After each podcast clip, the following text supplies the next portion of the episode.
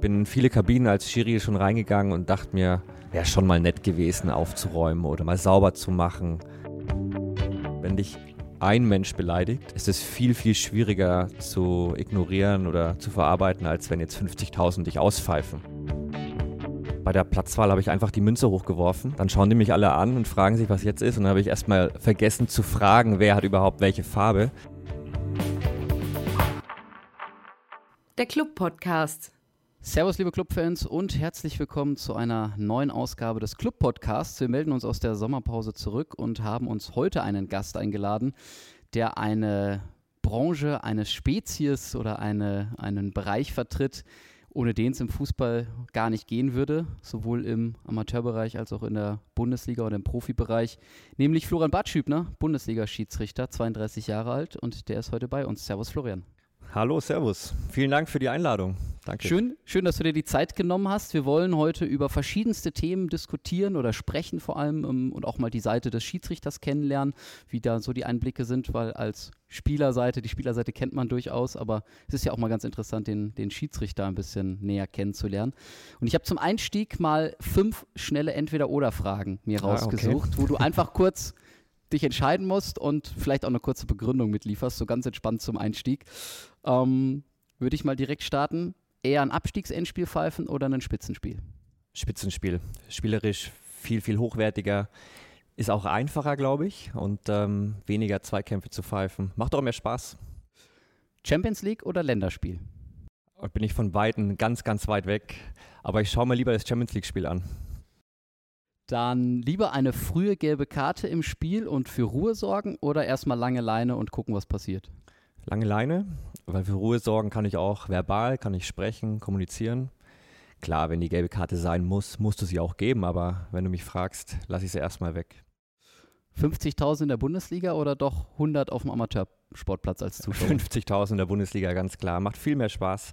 Und die 100, ähm, auf, das kenne ich auch noch von früher, glaub mir, das ist gar nicht so einfach, äh, wie sie es oft anhört. Und dann zum Abschluss, lieber eine strittige Entscheidung selber treffen oder dann doch nochmal vom Videoassistenten korrigiert werden? Immer erstmal selber treffen, egal ob strittig oder nicht strittig. Aber wenn ich natürlich im Hintergrund noch das Airbag habe, den VAR, dann bin ich auch offen, den zu nutzen. Das wird ein Thema sein, über das wir heute sprechen. Ähm, wir starten aber erstmal ganz entspannt ähm, und wollen mal von vorne anfangen. Was war denn für dich eigentlich der Grund zu sagen, ich werde jetzt Schiedsrichter? Der Klassiker ist ja, man sagt immer, die Schiedsrichter, die können selber gar keinen Fußball spielen. Ähm, ich habe bei dir nachgeguckt, du hast aber auch selber lange Zeit noch Fußball gespielt. Ja, ich konnte auch ganz gut spielen. Mein Vorteil war, dass ich sehr schnell war. Ich war rechts außen und äh, bin am Gegenspieler vorbeigelaufen, habe gute Assists äh, geschlagen. Tore habe ich nicht so viele geschossen, tatsächlich. Ähm, aber warum bin ich Schiri geworden? Ich war so zwölf Jahre alt, ähm, Pubertät geht auch so langsam los, du stellst alles in Frage. Dann bin ich stark kritisiert worden von meinem Trainer. Also ich muss ihm eigentlich auch äh, Danke sagen natürlich. Und dann habe ich einfach gesagt, ich höre auf. Ich will nicht mehr spielen. Und dann ähm, kam sofort mein Vater, meine Familie, hat mir einen Flyer ähm, vor die Nase gelegt und da stand drauf, du kommst umsonst in jedes Bundesliga-Stadion rein, du kriegst ein bisschen Taschengeld ähm, wäre doch Schiri. Und dann habe ich das ausprobiert, habe das gemacht und habe dann mit 13 Jahren mein erstes Spiel gepfiffen und es hat einfach Spaß gemacht. Und klar, mein, mein Anreiz war dann schon ins Stadion zu gehen, aber nach vier, fünf Wochen habe ich gemerkt, ich stehe ja selber immer auf dem Platz. Ich glaube, ich bin verarscht worden, ich komme gar nicht ins Stadion, aber du bleibst dann dabei und ähm, du merkst auch schnell, wie sich deine Persönlichkeit weiterentwickelt. Und ähm, ja, dann vergeht die Zeit. Es läuft natürlich auch gut, dann macht es noch mehr Spaß. Und jetzt bin ich immer noch Schiri. Kannst du dich noch an das erste Spiel erinnern, wie das lief? Wie geht man in so eine Partie rein, wenn man mit 13 Jahren das erste Mal wirklich die Verantwortung hat und sagt, ich muss jetzt hier Abseitsentscheidungen treffen, Foulspiel bewerten, alle möglichen Situationen und wahrscheinlich warst du auch alleine und hattest keine Assistenten ja. dabei. Abseits immer nur auf Zuruf natürlich entschieden, klar. Nee, ich war alleine, mein äh, Vater hat mich hingefahren nach Ansbach damals, ähm, ja, 13, 1,60 groß vielleicht, also das war Wahnsinn. Schienbeinschoner mit eingepackt natürlich, weil man bekommt es ja auch nicht beigebracht, was man da äh, machen muss oder was man tun soll. Man kennt es nur selber als Spieler. Und dann äh, ging es los beim Einlaufen, super aufgeregt gewesen. U13 Ansbach gegen Sachsen bei Ansbach. Ähm, und bei der Platzwahl habe ich einfach die Münze hochgeworfen. Dann schauen die mich alle an und fragen sich, was jetzt ist. Und dann habe ich erstmal vergessen zu fragen, wer hat überhaupt welche Farbe.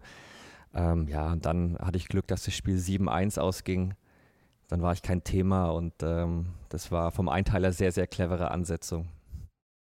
Geht man da irgendwie in so eine Situation rein und sagt, quasi heute darf beim ersten Spiel oder auch bei den nächsten Spielen danach, heute darf nichts schiefgehen idealerweise, weil es ist eben der Einstieg und wenn der glückt, ist alles gut. Aber wenn jetzt irgendwie, keine Ahnung, der Druck von außen, die Eltern, Trainer, alle schreien ja irgendwie rein, die Spieler beschweren sich dann irgendwann ab einem gewissen Alter auch, ähm, dass man sagt, um Gottes Willen, das muss heute idealerweise alles gut laufen oder wie bist du an die Sache rangegangen? Das ist eine Typfrage, glaube ich. Also es gibt den Typen, wie du es gerade beschrieben hast, der hat eher die Angst, was falsch machen zu können oder legt nochmal den Fokus, heute muss alles ohne Fehler klappen.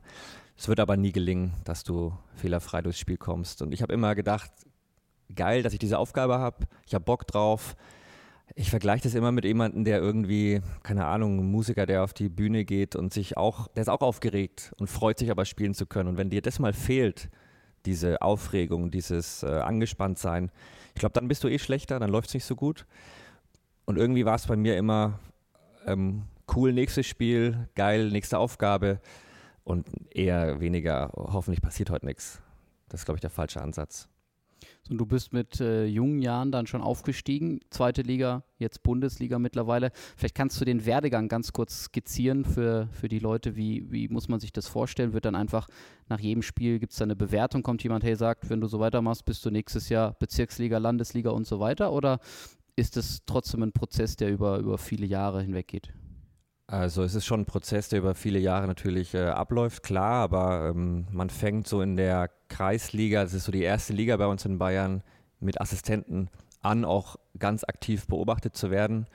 Ehemalige Schiris kommen und beobachten dich ähm, und dann geben die dir Tipps, äh, geben Feedback, geben dir eine Note und das ist so kleinteilig, das alles jetzt so zu erklären, ist Wahnsinn, weil das die Noten im Zehntelbereich damals vergeben worden sind. Also 8,4 war die Einstiegsnote. In der Schule würde ich es eine 3 nennen. Äh, 8,5 wiederum eine 2 schon als Schulnote. Also in diesem Zehntelbereich haben wir uns bewegt und äh, nur in der Leistungsklasse wurde man beobachtet. Also in der Kreisliga dann am Anfang logischerweise und äh, nach sieben Spielen ungefähr war die Saison beendet und dann gab es eine Tabelle und wenn ich oben stand, äh, bin ich halt aufgestiegen. Wenn man unten steht, hat man auch ähm, das Risiko eben abzusteigen. Und so habe ich mega viel Glück gehabt. Also ich bin auch mal von der Bezirksoberliga, die es damals gab, war ich nur siebter, achter oder sowas. Trotzdem aufgestiegen, weil ein Kollege, der älter war aus meiner Gruppe, eben gesagt hat, ich mache den Platz frei. Und daran siehst du auch, ähm, wie, wie schwer das manchmal ist. Und ich war jetzt mit meinen 16, 17 Jahren bestimmt nicht der beste Schiri in der Liga. Da gab es welche, die waren 25 oder vielleicht 30, die viel mehr auf dem Kasten hatten, aber ich habe halt mehr Perspektive gehabt. Das, das äh, spielt auch eine Rolle. Und ähm, so mit 19 war ich dann mit diesem System in der, in der Bayernliga. Dann gab es diese Reform mit der eingleisig oder mit der Regionalliga Bayern. Und ähm, ja, dann habe ich das Glück gehabt, irgendwann mal in den DFB zu kommen. Das war 2013. Und ab da habe ich gesagt, was jetzt kommt, ist absoluter Bonus, weil ich war jetzt nicht dieser, ich muss aufsteigen oder ich muss der Beste sein oder ähm, hoffentlich kriege ich 8,5 wieder als Note, sondern ich habe das alles so genossen und es hat mir Spaß gemacht und ich habe das ähm, gerne mitgenommen. Und ähm, ich glaube, so ein bisschen das Geheimnis, warum es auch gut läuft, weil ich da eben nicht verkrampft bin, sondern einfach gute Performance zeigen möchte. Und seit 2013 ist alles, was jetzt kommt, äh, nehme ich gerne mit. Hättest du selber gere damit gerechnet, dass es dann doch irgendwann so schnell geht, dass du mittlerweile mit 32 Jahren schon in der Bundesliga pfeifst und zu einem der Top 24 Schiedsrichter in Deutschland gehörst? Natürlich nicht, klar. Ähm, so das kleine Ziel war immer Bayernliga. Das war damals die fünfte Liga, weil wir in der Schiri-Gruppe eben einen Bayernliga-Schiri hatten, der das äh, geschafft hat. Und dann habe ich schon immer angeguckt mir gedacht, das will ich auch mal, äh, vielleicht irgendwann mal hinkriegen. Ähm, aber das ist völlig unrealistisch, weil es äh, damals, als ich angefangen habe, gab es 80.000 Schiris. Und es ist so ein, so ein kleiner Prozentpunkt, der dann ähm, schon im Verband überhaupt pfeifen darf, im DFB noch weniger. 24, das äh, kann man sich überhaupt nicht vorstellen, dass nur so wenig sind, die dann eben Bundesliga pfeifen. Aber viel, viel Glück gehabt, richtiger Zeitpunkt, ähm, gutes Alter mitgebracht, immer gut präsentiert und ähm, ja, also gehört alles ein bisschen damit zusammen. Hattest du ein Vorbild oder hast du ein Vorbild, an dem du dich orientierst, du sagst, das ist ein Schiedsrichtertyp, der gefällt mir, dem will ich auch irgendwie entsprechen? Ähm, überhaupt nicht. Mein Problem war auch, dass ich mich für Schiedsrichter überhaupt nie interessiert habe. Also ich war zwar Schiri, ich kannte Markus Merck, das war so den einzigen, den ich mal gehört habe, vielleicht Colina noch. Und dann alle anderen waren mir total fremd. Also das hat dann im DFB angefangen, dass ich dann ähm, Drittliga-Schiri war und Zweitliga-Assistent. Da musste ich mich dann gezwungenermaßen mit den Leuten ein bisschen auseinandersetzen, weil ich am Lehrgang auch manche getroffen habe. Ähm, aber vorher war ich bei absolut null. Und da habe ich mich dann eher orientiert bei den Schiris, die aus meiner eigenen Gruppe kamen. Ähm, da gab es einen Bundesliga-Assistenten, Walter Hofmann, da bin ich dann gerne mal mitgefahren als Assistent. Und da durfte ich mir nichts abgucken, weil das, was er gemacht hat, kann er machen, so als Bundesliga-Assistent. Aber ich selber als junger 18-jähriger Schiri kann das halt nicht machen. Ähm, so ist es halt. Aber ich konnte mir so ein bisschen was rausnehmen und dann gehst du bei einem anderen Schiri mit und denkst dir, das macht er auch gut. Und so baust du von jedem ein bisschen was, ähm, ja, baust dir dein eigenes Profil ein bisschen zusammen. Ja, aber du darfst auch niemanden nachmachen und du musst auch immer natürlich authentisch bleiben. So wie du bist, äh, kannst du auf dem Platz auch agieren. Wenn du aufgesetzt bist, glaube ich, merken die Leute das auch und ähm, die Leistung wird auch schlechter. Bevor wir da nochmal weiter ins Detail reingehen, kurz noch vielleicht der Einschub. Wie sieht denn eigentlich der Alltag aus? Du bist ja nicht hauptberuflich Schiedsrichter, sondern du hast noch einen Job. Wie muss man sich den, den Alltag eines Bundesliga-Schiedsrichters äh, vorstellen? Wie sieht so eine Woche aus? Ja, ähm, also den Job, klar, das sind nur 20 Stunden, das ist jetzt nicht so viel. Halbtags kann ich mir legen, wie ich möchte. Ähm, ich habe mal alles schon probiert, nur in drei Tagen zu arbeiten, aber auch mal alle fünf, nur vier Stunden am Tag. Ich probiere da immer ein bisschen was aus, je nachdem, wie ich gerade drauf bin. Und Training gibt es jeden Tag. Ähm, wir haben vom DFB mittlerweile auch einen äh, Trainer, der einen Trainingsplan zusammenstellt. Da ist alles dabei, Kraft, Ausdauer, ähm, äh, intensive Einheiten, viele Intervalle. Und ähm, wann ich das mache, kann ich mir raussuchen. Nicht so wie bei den Mannschaften, dass die sagen, um 10 Uhr ist Training oder um, um 12 Uhr ist nochmal Training, sondern ich kann das machen, wann ich möchte. Aber ich soll es halt erledigt haben, sonst merke ich es natürlich auch auf dem Platz, dass mir ein bisschen die Ausdauer fehlt. Ähm, ja, aber es im Prinzip jeden Tag und ähm, ist schon trotzdem entspannt. Also das kann man gut vereinbaren mit Arbeit und äh, auch der Schiedsrichtertätigkeit. Und muss man sich das vorstellen, dass du dann einfach irgendwann sagst, so ich gehe jetzt raus und jogge jetzt mal eine Stunde oder was auch immer? Oder ist es dann, bei, dem, bei den Spielern sieht man ja, das sind verschiedene Einheiten in einer Trainingseinheit oder verschiedene Übungen. Wie, wie ist das bei dir? Na, ich gehe ins Fitnessstudio, mache da zum Beispiel meine Stabi-Einheiten. Ähm, das mache ich jetzt nicht zu Hause. Ich brauche irgendwie ich brauche brauch so im Hintergrund dieses, andere machen auch Sport, das macht es mir dann einfacher. Zu Hause fällt mir das schwerer. Ähm, wenn, wenn ich laufen gehe, kann ich ganz normal rausgehen im Wald, ein bisschen Grundlagenausdauer, kann ich joggen. Und wenn ich ähm, jetzt irgendwie intensiv auf der Laufbahn oder am Platz laufen äh, gehen möchte, dann gehe ich halt auf einem Sportverein, da wo ich das immer darf. Und ähm, ist im, im Vierter Land oder im Zirndorfer Land, besser gesagt. Und ähm, ja, ganz normal, ähnlich wie die Spieler auch. Eine Mischung aus Kraftraum, ähm, aber auch auf Platz und Laufbahn und manchmal auch nur auf dem Laufband, je nachdem, wie das Wetter halt ist. So, und dann wirst du dich ja vermutlich auch, wenn du dann eine Ansetzung hast fürs Wochenende, speziell auf das Spiel vorbereiten. Da haben wir auch nochmal eine Frage. Habe ich ähm, mit unserem Leiter aus dem NLZ gesprochen, Michael Wiesinger, selber Fußballer und Trainer äh, gewesen, und der stellt folgende Frage. Florian, ja, ich würde gern wissen, ähm, wenn du weißt, wo du am Wochenende einen Einsatz hast, bereitest du dich dann auch äh, so ein bisschen mental auf die Spieler vor, die dir auf dich mhm. zukommen? Ja, wie, wie läuft das ab bei dir? Ich meine, du weißt, wo du deinen Einsatz hast, guckst dir mal die Kaderlisten an, guckst du dir vielleicht auch mal ältere Situationen an oder wie läuft das? Das würde mich mal interessieren, ob er da letztendlich auch irgendwie äh, gewisse Vorgaben abarbeitet oder wie das so, so bei dir im Alltag aussieht. Sehr, sehr gute Frage. Da kann man natürlich jetzt ähm, stundenlang drüber äh, sprechen. Ich versuche es aber mal kurz zu halten. Also ich mache das sehr, sehr intensiv tatsächlich. Wir bekommen ja die Ansetzung am ähm, Mittwoch schon mal als Vormerkung für zehn Tage später oder, oder acht Tage später. Und ähm, festgelegt wird die Ansetzung dann so am Donnerstag meistens dann fürs Wochenende. Aber ich weiß schon ungefähr immer, wo es hingeht. Und dann kann ich mich sehr, sehr gut auf die Mannschaften vorbereiten. Und wir haben verschiedene Tools. Ähm, von eins heißt Y-Scout, das nutzen, glaube ich, die äh, Mannschaften auch, wo man wirklich alles angucken möchte. Ich gucke mir natürlich immer die Aufstellungen schon an. Ich versuche aber auch so die letzten fünf Spiele sehr detailliert auf, aufzuarbeiten von beiden Mannschaften, auch um einen Trend zu erkennen. Ähm, ich versuche zu erkennen, was wird die Story von dem Spiel sein, wenn A gegen B spielt. Ähm, das ist auch immer so das Wichtigste. Also um was geht's? Du hast von, von Spitzenspiel, von Abstiegskrachern. Ähm, die eine Mannschaft hat den Trainer frisch gewechselt. All solche Sachen versuche ich schon vorzubereiten. Wie schießen die ihre Tore?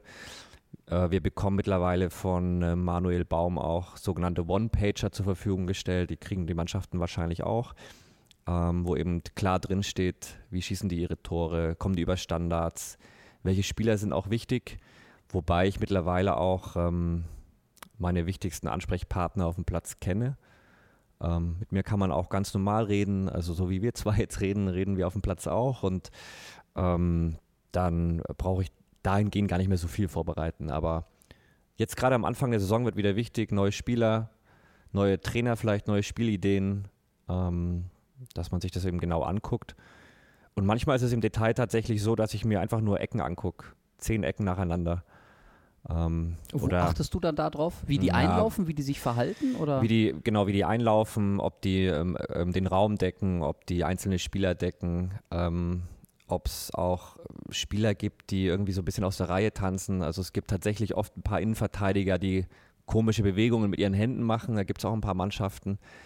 Ähm, ja, Vielleicht gab es auch irgendwie auffällig viele Strafstöße nach Ecken oder vielleicht ist die eine Mannschaft extrem stark, nachdem sie den Eckball verteidigt hat, auf Konter zu spielen. All diese Sachen. Und ähm, da schaue ich mir das halt einfach an, versuche Muster zu erkennen und dann, ja, habe ich das Gefühl, dass ich stark vorbereitet ins Spiel gehe. Und interessant sehe ich auch oft auf dem Platz, kommuniziere ich dann auch mit meinem Team. Schau, wie ich es euch gesagt habe. Äh, die spielen jedes Mal auf dem kurzen Pfosten zum Beispiel ist es sehr interessant, weil ich glaube, das wissen viele gar nicht, was da, da doch an Arbeit hintersteckt, weil normalerweise würde man sagen, der kriegt eine Ansetzung, okay, weiß, es spielt vielleicht der Dritte gegen den Achten oder so, fährt hin, pfeift das Spiel und weiß ja selber nicht, das weiß natürlich keiner vorher, wie es ausgeht oder wie es laufen wird, aber dass du dann wirklich so detailliert dich da vorbereitest und auf verschiedene Sachen achtest, ja äh, schon sehr extrem, oder? Ja, extrem schon, aber es gibt mir mehr Sicherheit. Jetzt bin ich auch noch nicht so lange in der Bundesliga. Ich komme jetzt erst ins vierte Jahr und da gibt mir das einfach ein ähm, gewisses Gefühl, vorbereitet zu sein auf viele Situationen. Man muss aufpassen, dass man nicht voreingenommen ist. Also nur weil ein Spieler sich jetzt fünfmal hingeschmissen hat, ähm, vielleicht wird er bei mir im Spiel dann wirklich getroffen, kann man nicht einfach Schwalbe pfeifen, man muss schon richtig entscheiden und ähm, ja, also mir gibt es einfach Sicherheit, da vorbereitet zu sein auf alle möglichen Situationen und ähm, es dauert schon so vier, fünf Stunden, würde ich sagen. Tabelle interessiert mich weniger, weil du es angesprochen hast, weil es gibt auch Mannschaften, die haben halt am Anfang der Hinrunde schlecht gespielt oder haben Pech gehabt, aber haben in der Rückrunde so einen Trend, dass die äh, fast nicht verlieren und viele Punkte holen. Bringt mir die Tabelle auch nichts, so nach dem Motto. Und ähm, ja, das gibt mir einfach ähm, auf dem Platz viel, viel, viel mehr Sicherheit. Ich weiß auch, das ist vielleicht auch noch ein Punkt, Laufwege ist auch so ein Thema ähm, wenn Bayern München spielt, dann äh, sind die Laufwege völlig anders. Man muss aufpassen, dass man vor dem Strafraum dann, wenn die ähm, den Gegner so einkesseln, nicht im Weg steht. Ähm, andere Mannschaften stellen sich bewusst hinten rein, kontern. Da kann ich eigentlich schon mal versuchen, vorne zu warten, weil den, den 70-Meter-Ball werde ich nicht einholen können. Also es ist äh, ganz spannend, wie man da sich unterschiedlich auf die Mannschaften vorbereiten kann. Zu dem Thema Vorbereitung und vielleicht nochmal genau auf die Spieler hat auch noch von unserer Mannschaft einer, nämlich äh, Jogan Hannes Geis, hat dann auch nochmal eine Frage gestellt. Was ich immer schon mal fragen wollte, Bundesliga-Schiedsrichter, ist, ob die sich darauf vorbereiten, dass wenn einer vier gelbe Karten oder neun gelbe Karten hat und es steht zum Beispiel im nächsten Spiel ein wichtiges Spielern, dass die da mehr Fingerspitzengefühl haben, beziehungsweise ob die das dann auf dem Schirm haben, dass vielleicht man nicht so schnell demjenigen dann eine gelbe Karte gibt? Das wäre mal eine Frage. ähm, also ich weiß es auch immer. Das ist, das ist eine sehr, sehr gute Frage und ich glaube, dass die anderen Schiris das auch immer wissen, wer hat vier Karten. Aber es ist jetzt kein Argument für mich, auf die Karte zu verzichten, sondern ich nutze es eher für die Kommunikation. Also ich erinnere den Spieler nochmal dran. Die freuen sich auch meistens ähm, tatsächlich, wenn die merken, ah, der Schiri ist vorbereitet, der weiß, ich habe schon vier Karten und ich glaube, dass der Spieler, wenn er die Info vom Schiri bekommt, unterbewusst vielleicht auch ähm, nochmal 2% weniger gibt, wenn es dann darum geht, gehe ich in, dieses, in diesen Pressball rein, nehme ich das gestreckte Bein oder nehme ich es nicht. Ähm, aber es darf natürlich nicht meine Entscheidung irgendwie beeinflussen, wenn es eine klare gelbe Karte ist, dass ich da darauf verzichte. Aber wenn ich irgendwie die Möglichkeit habe, mit dem Spieler zu sprechen, mache ich ihn darauf aufmerksam, aufmerksam und dann glaube ich, dass es gut läuft und dass der Spieler dann eigenverantwortlich ist, ob er sich die Karte holt oder nicht. Wie muss man sich denn generell die Kommunikation auf dem Platz vorstellen? Es gibt ja die ein oder andere Dokumentation beispielsweise, wo man mal Einblicke bekommen hat, wie das abläuft zwischen Schiedsrichter und Assistenten, aber auch zwischen Schiedsrichter und Spieler. Was bist du da für ein Typ? Es gibt ja welche, die wirklich auftreten und sagen, du brauchst gar nicht in Anführungsstrich mit mir reden, das ist ein Foul, gelbe Karte, diskutier nicht mit mir. Und es gibt welche, die sagen, okay, komm, lass uns das mal kurz eben ausdiskutieren. Ich erkläre dir, warum ich jetzt so oder so entschieden habe. Was würdest du sagen, was bist du für ein Typ? Beziehungsweise gibt es einen Idealtyp in Anführungsstrichen? Keine Ahnung, ob es einen Idealtyp gibt. Muss die Spieler fragen, musste die ähm, Schiedsrichterverantwortlichen fragen, aber ähm, ich bin schon Fraktion Kommunikation. Man muss aber aufpassen, dass man nicht erklärbar wird, dass man zu viel spricht, ähm, weil irgendwann werden die Zuschauer auch nervös. Warum redet er so viel mit den Leuten? Wir wollen Fußball sehen. Aber natürlich musst du die Spieler mit ins Boot holen. Was hast du entschieden? Es gibt schon ein paar ähm, Regelecken, wo es manchmal echt kompliziert wird. Mhm, aber grundsätzlich bin ich kein Freund davon, wenn man jetzt eine strittige Entscheidung trifft, dass man dann erstmal die Gespräche abblockt. Wichtig ist immer der gegenseitige Respekt, das ist klar, das brauche ich glaube ich nicht mehr, nicht mehr erklären, aber ähm, wenn Spieler einen anschreien, dann erinnere ich die schon immer mal daran, wie redet man eigentlich miteinander und äh, wie geht man um. Und interessanterweise merken die dann ganz oft so, ja stimmt, also ich will ja eigentlich was vom Schiri, ähm, vielleicht rede ich mal mit einem normalen Ton mit ihm und dann ähm, kann ich es ihm auch erklären. Wenn es jetzt ein hitziges Spiel ist und es total äh, hin und her geht und äh, viele strittige Szenen dabei sind, dann wird dieses Mittel der Kommunikation wahrscheinlich nicht mehr so diese Wirkung erzielen. Da kann man auch mal tatsächlich sagen, nach dem Spiel reden wir und blockt den Spieler auch mal weg. Ähm, ja, was halt überhaupt nicht geht, das hat sich so ein bisschen bisschen eingebürgert im, im Fußball, warum auch immer, dass dann gleich fünf, sechs Leute um einen Schiedsrichter rumkommen. Und äh, wir kriegen es halt mittlerweile so vorgegeben, da geht es dann gar nicht um, was sie sagen, sondern es geht um dieses Bild. Sechs Leute kommen um einen Schiri rum. Ähm, da müssen wir mittlerweile gelbe Karten geben, äh, wegen Unsportlichkeit. Und ähm, ist halt leider so vorgegeben, aber wir wollen auch die, die Spieler so ein bisschen erziehen. Wir müssen nicht zum Rugby, wo dann, glaube ich, nur der Kapitän hinkommt und äh, auf Knien äh, den Schiri mal fragt, darf ich Sie kurz ansprechen, weil ich bin ja der Kapitän. Da wollen wir nicht hinkommen, aber es muss immer auf Augenhöhe ähm, gutes Klima sein und man sieht sich ja auch so oft wieder auf diesen Sportplätzen oder in den Stadien. Ähm, ja, dementsprechend so einen Mittelweg finden. Da habe ich auch noch tatsächlich nochmal einen ganz passenden Einspieler und zwar auch noch von einem unserer Spieler, nämlich Christian Martenia, der zu dem Thema Folgendes gesagt hat. Ja, für mich ist es schon wichtig, dass man sich auf Augenhöhe bewegt und äh, sich da auch ganz normal unterhalten kann. Ähm, klar, während dem Spiel, während den 90 Minuten ähm, kann es Meinungsverschiedenheiten geben, aber ich denke, im Großen und Ganzen äh, habe ich äh, sehr, sehr viele äh, tolle Schiedsrichter kennenlernen dürfen, die auch mal nach einem Fehler in die Kabine gekommen sind und die auch mal gesagt haben, ey Jungs, ähm, war nicht mein Tag heute und dann ist es auch äh, für einen Spieler einfacher zu akzeptieren als wenn man sich verschließt und ähm, ja, sein eigenes Ding macht. Äh, dementsprechend, ja, ähm, Flo, bin ich mir sicher, dass du auch einer von den Jungs bist, sonst wärst du jetzt nicht schon seit ein äh, paar Jahren in der Bundesliga unterwegs und äh, hältst da den Laden im Griff. Ähm, wünsche auf jeden Fall auf deinem weiteren Weg viel Erfolg und ähm, alles Gute. Bis dann. Das ist sehr nett, aber er genießt auch sehr, sehr hohes Ansehen bei den Schiris. Ähm, das ist halt ein Sportsmann einfach, ne? Also hohes Respektlevel und Emotionen gehören dazu, da hat er schon recht. Also man kann auch mal ähm, emotional auf den Platz reagieren. Machen wir Schiris auch oft, tatsächlich. Ähm, Wie muss man sich das dann vorstellen? Ja, keine Ahnung, man wird halt angeschrien und dann passiert es auch mal, dass man im hitzigen Spiel vielleicht auch zurückschreit. Nie beleidigend, also auf keinen Fall, das wäre Wahnsinn, aber ähm, man kann schon mal irgendwas äh, zurückschreien wenn man sich dann im Ton vergriffen hat, also mir, mir fällt es dann schon auf, dann gehe ich beim nächsten, beim nächsten Standard hin, äh, der Ball liegt im Aus oder die wechseln oder sonst was, dann gebe ich ihm die Hand und entschuldige mich. Das äh, gibt's alles. Kommt auch oft gut bei den Spielern an. Was ich jetzt nicht immer machen würde, ist, es stumpft auch so ein bisschen ab, nach jedem Spiel in die Kabine gehen und mich bei den, äh, über den Fehler zu entschuldigen. Man kann, auch, man kann das schon sagen, ich habe was falsch gemacht, aber jedes Mal dann gleich zu entschuldigen. Ich meine, man macht ihn ja nicht mit, mit voller Absicht und in dem Sport, in dem wir da unterwegs sind, gehören Fehler halt auch dazu. Ähm, ja, dementsprechend wäre ich da vorsichtig, wenn ich jetzt jedes Mal der bin, der sich entschuldigt. Aber Fehler zugeben ist super, klar. Das ist ja auch gerade in der Vergangenheit nochmal ähm, verstärkt äh, das, was man so ein bisschen wahrnimmt, dass die Schiedsrichter nach dem Spiel auch zu kritischen oder strittischen, strittischen Szenen ähm, äußern oder auch eben mal Fehler ansprechen. Ist das eine Vorgabe, die es mittlerweile gibt, oder ist das, kommt das aus der Schiedsrichtergruppe selber, dass man sagt, man möchte noch mehr Transparenz, Nachvollziehbarkeit für den Fan, für Spieler, für Verantwortliche schaffen?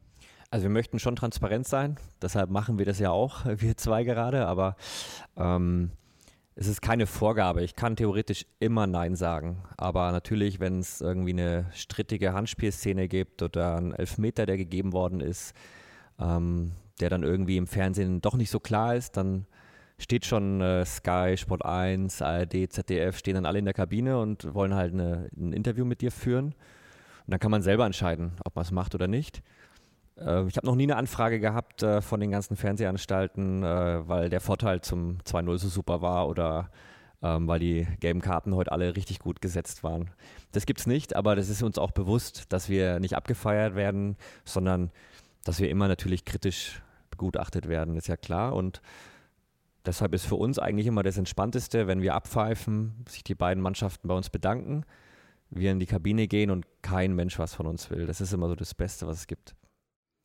Aber ist das nicht manchmal auch ein bisschen schwer zu akzeptieren, wenn man sagt, auf uns wird nur geguckt, wenn wir einen Fehler machen und wenn wir eine gute Leistung haben, redet keiner darüber und das ist das Ziel, weil wenn man äh, ein WM-Finale pfeift, Champions League-Finale, Bundesliga, Topspiel oder sonst was und das läuft richtig gut, reden am, Ende, da, am Ende alle darüber, hey, die zwei Mannschaften haben ein super Spiel abgeliefert und ach ja, der Schiri war auch okay. Aber gehst du für den Schiri ins Stadion oder guckst du die Mannschaften an? Das ist wahrscheinlich weniger für den Schiri. Du wirst ganz selten dich freuen, ach cool, heute pfeift der äh, Bart Stübner oder das, das, kann ich mir nicht vorstellen.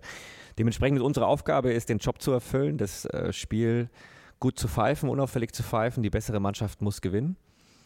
Und ähm, für uns ist das höchste der Gefühle, wenn tatsächlich niemand was von uns möchte. Und wir können uns ja dann in der Kabine selber feiern. Das ist ja auch super. Und ähm, glaub mir, es, es macht auch Spaß, da als Erster einzulaufen, diese ganze Emotion mitzubekommen. Ähm, und das ist es alleine schon wert. Wir brauchen niemanden, der uns danach auf die Schulter klopft und ähm, zehnmal sagt, hoffentlich sehen wir uns nächstes Spiel wieder. Das brauchen wir nicht. Bevor wir über die ganzen strittigen Szenen oder äh, Einsätze wie Videoassistent äh, oder Handspielregel oder sonst was sprechen, machen wir vielleicht mal einen kurzen Exkurs und gehen nochmal zurück an den Anfang, weil du eben selber auch in den Amateurbereich unterwegs warst, am Anfang natürlich logischerweise.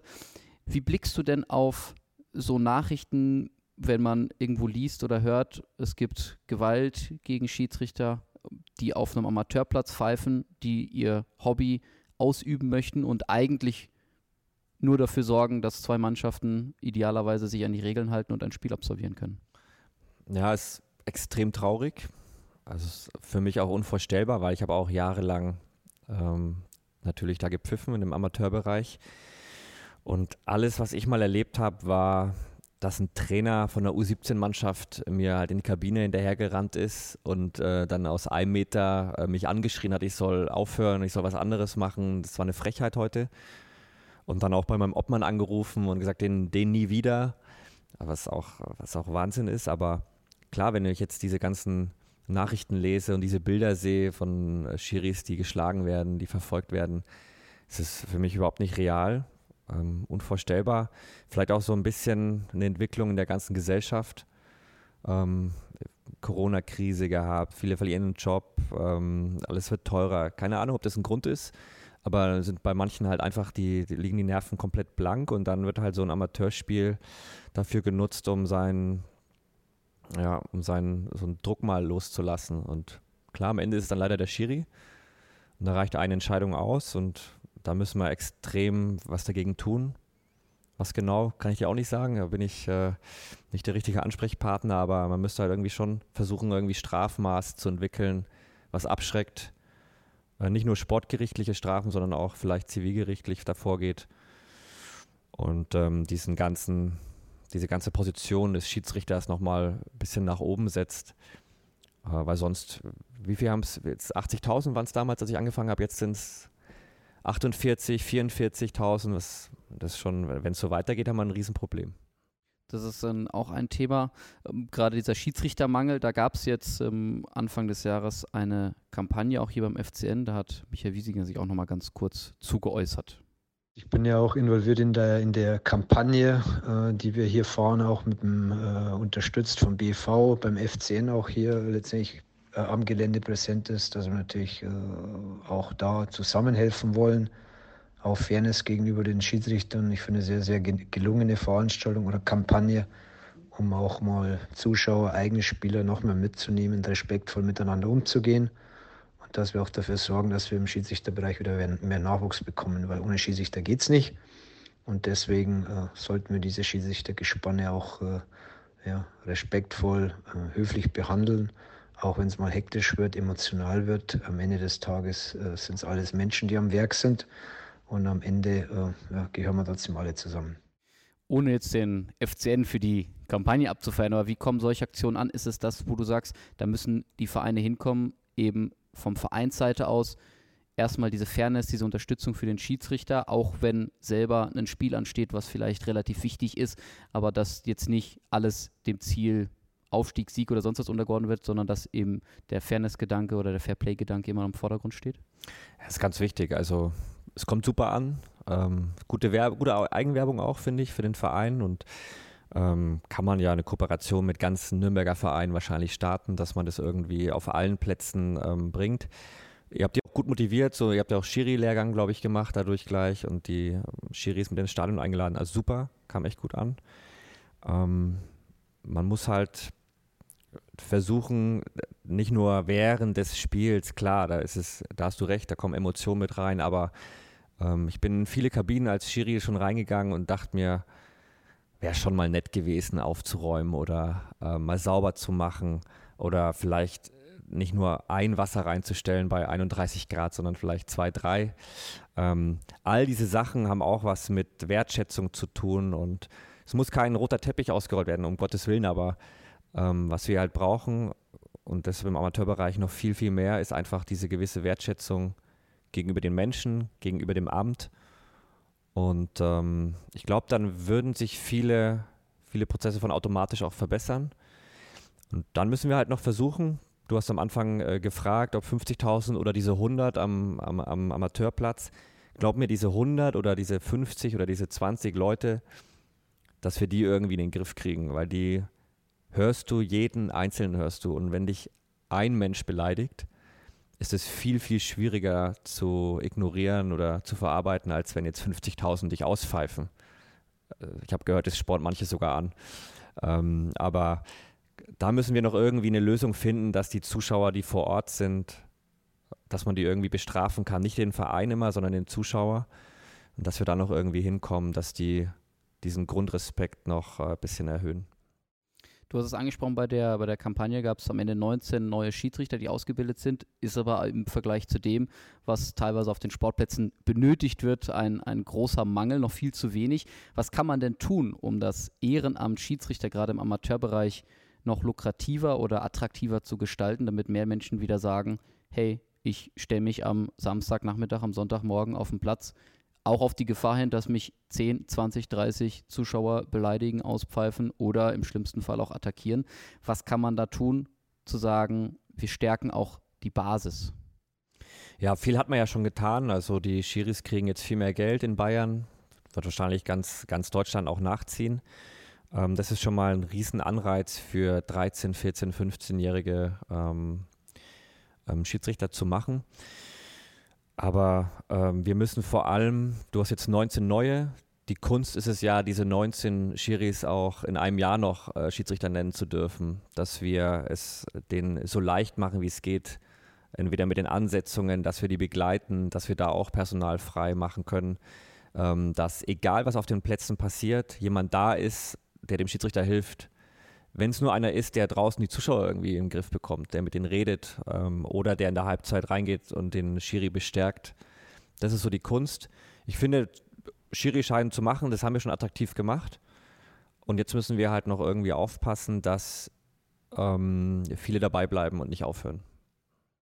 Gibt es denn auch irgendwelche Ansätze, wo du sagst, hier kann man das Schiedsrichterwesen ein bisschen verändern? Der Fußball hat sich im Laufe der Zeit ja verändert, wenn man mal guckt, außer die Einführung bestimmter Hilfsmittel beispielsweise oder Regelanpassungen hat sich das Schiedsrichterwesen gefühlt nie groß verändern müssen, auch zwangsläufig nicht. Aber gibt es da irgendwas, wo du sagst, das wäre vielleicht noch ein Anreiz? Sehr gute Frage. Ich, fällt mir spontan überhaupt nichts ein, tatsächlich. Äh, wie ich jetzt, es geht ja um den Amateurbereich, wie man da irgendwie mehr, mehr ähm, Sicherheit für die neuen Schiris einbringen kann, aber vielleicht im Bereich der Sportgerichtsbarkeit. Also ich hatte früher als so als ganz, ganz junger Schiri immer auch die Angst, ich hatte das Problem nicht, aber ich hatte die Angst, ein Spiel auch abbrechen zu müssen oder was passiert, wenn ich das Spiel nicht über die komplette Distanz leiten kann.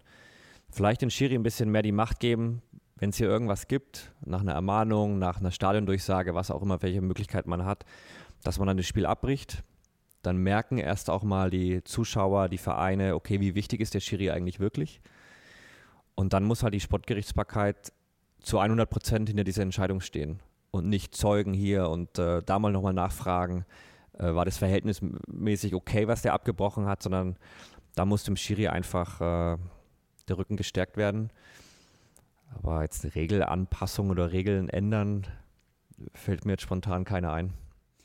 Ist das dann aber wieder, weil es wahrscheinlich dann für viele wieder ein schmaler Grad ist, zu sagen, naja, wenn der Schiri gerade Bock drauf hat und sagt, ich habe keine Lust mehr, ich breche jetzt hier ab, weil du gesagt hast, hey Schiri, was pfeifst du da für einen Scheiß?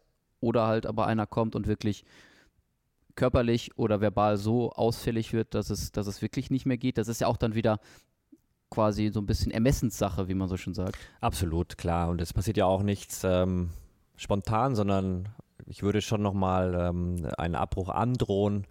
Da müsste man dann halt dann irgendwie Stufen entwickeln. Ähnlich, wenn jetzt äh, Pyrotechnik gezündet wird, gibt es ja auch einen klaren Stufenplan und Vielleicht gibt es was Vergleichbares bei, bei Schiris, die ähm, da eben am Amateurbereich pfeifen. Weiß nicht, was anderes, was mir spontan noch so einfällt, ist vielleicht einen Schiris eine Markierung aufs Trikot zu geben, dass sie eine gewisse Erfahrung erst haben. Ähm, da muss jetzt nicht dran stehen, Anfänger. Aber ähm, vielleicht gibt man in irgendeine Markierung, dass man weiß, okay, der macht es erst ein, zwei, drei Jahre dass die Mannschaften dann auch merken, okay, also vielleicht könnten hier noch ein paar Fehler passieren, die jetzt andere Erfahrene nicht machen, aber wir, wir bremsen uns mal. Und so könnte man halt äh, da vielleicht, aber es ist jetzt spontaner Einfall, ein bisschen ähm, dagegen vorgehen. Jetzt kommt ja auch immer wieder der, ich weiß nicht, ob es ein Vorwurf ist, aber zumindest die Anmerkung von Amateurvereinen, Trainern, Spielern, naja, oder auch von, von der Öffentlichkeit, die gucken sich das von den Großen ab, von der Bundesliga. Also sowohl die Spieler, Schwalben beispielsweise, Unsportlichkeiten, Jubelszenen, wie man nach dem, nach dem Tor jubeln sollte, in Anführungsstrichen, aber eben auch vielleicht dann bei den Schiedsrichtern, wie die sich verhalten und wenn man einen Eindruck hat, wie du es vorhin schon angesprochen hast, bei einer Rudelbildung stehen plötzlich wieder 10, 12 Spieler drumherum äh, um den Schiedsrichter und es gibt am Ende ein oder zwei gelbe Karten nur, hat das ja auch eine Wirkung. Gibt es irgendwas, wo ihr als Bundesliga, Zweitligaschiedsrichter quasi den Amateur-Schiedsrichtern helfen könnt? Klar, also können wir schon helfen. Wir haben ja auch die, seit der Saison sind wir da stärker dagegen vorgegangen. Wir geben gelbe Karten wegen Protestieren, wegen ähm, Mobbing gegen den Schiri. Da gehen wir schon vor, geben die Karten sofort. Ähm, in Bayern haben wir das Problem, glaube ich, auch schon besser im Griff als äh, woanders. Ich pfeife ab und zu auch mal so drei, vier Spiele habe ich schon gepfiffen, Regionalliga Bayern. Und da ist es Wahnsinn. Also da ist ähm, den Schiri anlaufen, ähm, gestikulieren sofort gelb, überhaupt keine Diskussion. Nach einem Freistoßpfiff den Ball aufheben ist eine zwingende gelbe Karte. Und es läuft super. Und ich denke mal, dass es in der Bayernliga, Landesliga bestimmt auch so ähm, gelebt wird. und dass wir da schon weitergekommen sind. Problem sind nur diese, diese ähm, hochemotional strittigen Entscheidungen, wenn dann plötzlich Zuschauer mit reinkommen. Gerade bei Jugendspielen, da wird es dann echt schwierig. Aber da können wir jetzt äh, in, in der Bundesliga nicht irgendwie was anderes leben, weil wir haben das ja gar nicht. Weißt du, also bei uns ist es da hingegen eigentlich ein bisschen leichter, weil die Spieler, wenn wir denen rot geben, das ist denen ihr fester Arbeitsplatz, dann haben die ein Riesenproblem, dann verlieren die vielleicht ihren Stammplatz. Ähm, dementsprechend geht es bei uns da eigentlich entspannt dazu, auch wenn es nicht so wirkt manchmal. Müssten dann mehr Bundesliga-Schiedsrichter häufiger in den Amateurbereich nochmal geschickt werden, um zu sagen, Dennis Eitekin hat das ab und zu mal bei seinem Sohn gemacht. Ähm, du hast gerade erzählt, Regionalliga, dass man vielleicht auch mal sagt, hey, an dem Wochenende pfeifst du einfach mal das Topspiel in der Oberliga beispielsweise. Ja, es muss gar nicht, also Oberliga, Regionalliga sind auch alles hohe Ligen, also es darf nicht falsch verstehen. Ich, wir hatten mal beim DFB eine Idee und ich finde die auch sehr, sehr gut. Die ist dann wegen Corona so ein bisschen wieder eingeschlafen, aber hoffentlich kommt die auch bald wieder, dass wir auch mal ein Kreisligaspiel äh, pfeifen. Dass wir uns einfach das Ganze mal ähm, dass wir wieder zurückgehen an die Basis, auch mit Team, mit Assistenten. Ähm, und dann können wir da auch ein bisschen zeigen, dass, äh, wie man miteinander auch umgeht. Ich habe auch ähm, vor ein, zwei Jahren, ich bin mir nicht mehr ganz sicher, mal ein Freundschaftsspiel gepfiffen hier in einem Nürnberger Verein, weil ich dort trainieren durfte auf dem Kunstrasen, habe ich mich einfach so bedankt, habe gesagt, ich pfeife mal ein Spiel von euch. Ähm, das war dann ein Freundschaftsspiel Kreisliga gegen Kreisklasse. Das Problem ist, dass es dann halt von den Spielern so ein bisschen gestellt ist alles. Also ich pfeife, da stellt niemand was in Frage. Und dann habe ich gedacht, seid doch bitte genauso normal wie sonst auch. Aber ähm, interessanterweise bei uns Schiris, wir werden dann als andere Menschen angesehen, nur weil wir höher pfeifen. Ähm, aber das wäre eine sehr, sehr gute Idee, dass wir einfach ein, zweimal pro Saison jeder ähm, auf Kreisebene, Bezirksebene ein Spiel pfeift. Regionalliga, Beinliga ist, glaube ich, die Welt in Ordnung. Dann wagen wir uns doch nochmal an das ein oder andere Thema, wo von Fanseite sicherlich das größte Interesse ist, weil auch viel Unverständnis vielleicht da ist oder Unwissen. Ähm, vielleicht das einfachste in Anführungsstrichen, das wird ja immer mal wieder drüber diskutiert, über die Nettospielzeit. Das hat man es bei der WM im letzten Jahr gesehen. Da wurden teilweise 10, 12, 13, 15 Minuten Nachspielzeit gegeben. Dann gab es im Sommer mal beziehungsweise im Winter schon die Anpassung oder die Idee zu sagen, auch in der Bundesliga wird mir nach, ähm, nachgespielt. Gab es dann auch am Anfang. Gefühlt hat sich das so ein bisschen wieder gelegt. Ist, glaube ich, mehr geworden als, als die Jahre davor, aber man ist weit weg von den 10 plus x Minuten. Wäre das äh, für euch auch als Schiedsrichter interessant zu sagen, wir haben entweder eine Netto-Spielzeit, halten die Uhr wirklich an oder sagen halt, gut, dann legen wir entsprechend viel drauf oder gibt es dann auch wieder von, wenn man 1-0 führt in der 90. und dann steht der vierte Offizielle da und zeigt 10 Minuten Nachspielzeit an, wird das Geschrei auf der einen Seite sicherlich auch größer sein. Ja, aber so erziehen wir vielleicht die Mannschaften. Wenn wir jetzt jedes Mal 10 und 9 Minuten anzeigen, dann macht vielleicht ein Zeitspiel als Torwart beim Abschlag weniger Sinn. Ähm, Ball wegschießen, da sind wir ja auch schon gegen vorgegangen, dass wir da jedes Mal die gelbe Karten geben. Ähm, ich habe eine gelbe Karte, äh, gelb-rote Karte die Saison gehabt, da hat ein Spieler erst äh, den Ball weggeschossen und danach hat er beim Tor, dann Tor geschossen und war bei den Fans drin und hat gejubelt, hat sich Gelb-Rot abgeholt. Also da gehen wir schon dagegen vor. Ähm, wir haben auch das Ziel, das steht jetzt nirgends, aber es ist so ein bisschen äh, besprochen worden, dass wir in der Bundesliga schon 60 Minuten Nettospielzeit erreichen wollen. Natürlich ist es schwer für uns, während des Spiels zu messen, aber wir kriegen oft die Auswertung und das Ziel erreichen wir auch. Ähm, wo es halt schwierig ist, ist, wenn das Spiel dann 3-4-0 steht, da legen wir dann tatsächlich manchmal nicht die Nachspielzeit nach, äh, nicht drauf, die es äh, sein müsste. Wo wir es dann doch machen ist, äh, und das ist von den Spielern auch immer komisch. Ich zum Beispiel frage auch die Spieler, was wollt ihr noch spielen? Ähm, aber ich habe ein Spiel gepfiffen, zweite Liga, HSV gegen Hannover, da stand 6-1. Und dann, wenn man die Spieler fragt, was, was wollt ihr noch drauflegen, dann sagen die, komm, pfeif ab, Schiri, reicht doch. Aber es war bei, ich meine, wir wissen es alle, HSV, Heidenheim, Darmstadt, wenn du das Torverhältnis zu dem Zeitpunkt angeguckt hast, sehr, sehr knapp alles. Also habe ich nochmal vier, fünf Minuten draufgelegt. Ähm, ist dann für den Fan, glaube ich, auch nicht mehr zielführend und ähm, ist, dann, ist dann halt ein bisschen seltsam. Aber jetzt nur reine Nettospielzeit, dass wir alles anhalten, weiß ich nicht. Stell dir das mal vor, 34. Spieltag, ähm, Heidenheim spielt noch, noch 20 Minuten und äh, beim HSV-Spiel gab es nur äh, zehn Fouls, wenig Unterbrechungen, die sind dann schon fertig. Schwierig, finde ich, oder? Grundsätzlich ja, wenn man jetzt natürlich sagt, ähm, man geht auf beispielsweise 60 Minuten Netto-Spielzeit und hat halt nicht mehr die klassischen 90, sondern zweimal 30 dann vielleicht. Es gibt ja auch andere Sportarten, wo es dann eben funktioniert. Wäre sicherlich für den einen oder anderen diskussionswürdig. Das ist die Frage, wie zielführend, du hast schon angesprochen, wie zielführend das ist oder eben bei, bei solchen knappen Entscheidungen am letzten Spieltag. Also ich bin eher Freund der Nachspielzeit tatsächlich. Die kann man so ein bisschen einsetzen, wie man sie dann auch äh, braucht. Ähm, wenn jetzt ein Spieler ausgewechselt wird und spaziert da raus, lässt sich nochmal abfeiern, dann stoppe ich ja nicht, ob das jetzt 30 oder 35 Sekunden sind, sondern gibt es eine Minute mehr. Und so kann man da ein bisschen ähm, mit auch spielen. Und ich nehme aber auch die Spieler mit ins, ins Boot. Oder ich frage auch über den vierten Offiziellen die Trainerbänke mal ab. Ähm, auch mit Vorsicht zu genießen. Ich habe mal, hab mal äh, eine Trainerbank beim 4-0 gefragt, ähm, was wollten ihr nachspielen? Er ist komplett ausgerastet dann. Ist eine Frechheit die Frage, was soll das? Äh, wollt ihr uns vorführen? Ähm, also muss man auch immer ein bisschen aufpassen, wie man fragt, aber ähm, grundsätzlich, wenn es sehr, sehr eng ist, wenn es ums Torverhältnis geht, wenn es wichtig ist, dann müssen wir auf 60 Minuten Netto-Spielzeit kommen. Ähm, bloß mal zum Verständnis her, ähm, ein Zweitligaspiel hat so 50 bis 55 Minuten Bundesligaspiel hat schon 60 in der Regel. Klar, wenn es jetzt Abstiegskampf ist, was du äh, vorhin am Anfang mal gefragt hast, mit über 30 Fouls, die du pfeifst, dann bist du auch gern mal bei 45 Minuten Netto-Spielzeit nur. Das ist irre. Also auch da große Unterschiede. Was auch sicherlich viele interessieren wird, ist das Thema Handspielregelung. Das ist so eine Regel, die sich in den letzten Jahren ja immer mal wieder verändert hat, angepasst wurde. Wie steht ihr als Schiedsrichter dazu? Wie schwierig ist es für euch noch selber erklärt, also ihr kennt die Regel, ihr wisst, wie sie idealerweise ausgelegt wird, aber man hat es sehr oft, dass eben in einem Spiel wird ein Handspiel gepfiffen, im anderen nicht und dann fragt man sich, war das jetzt nicht vergleichbar?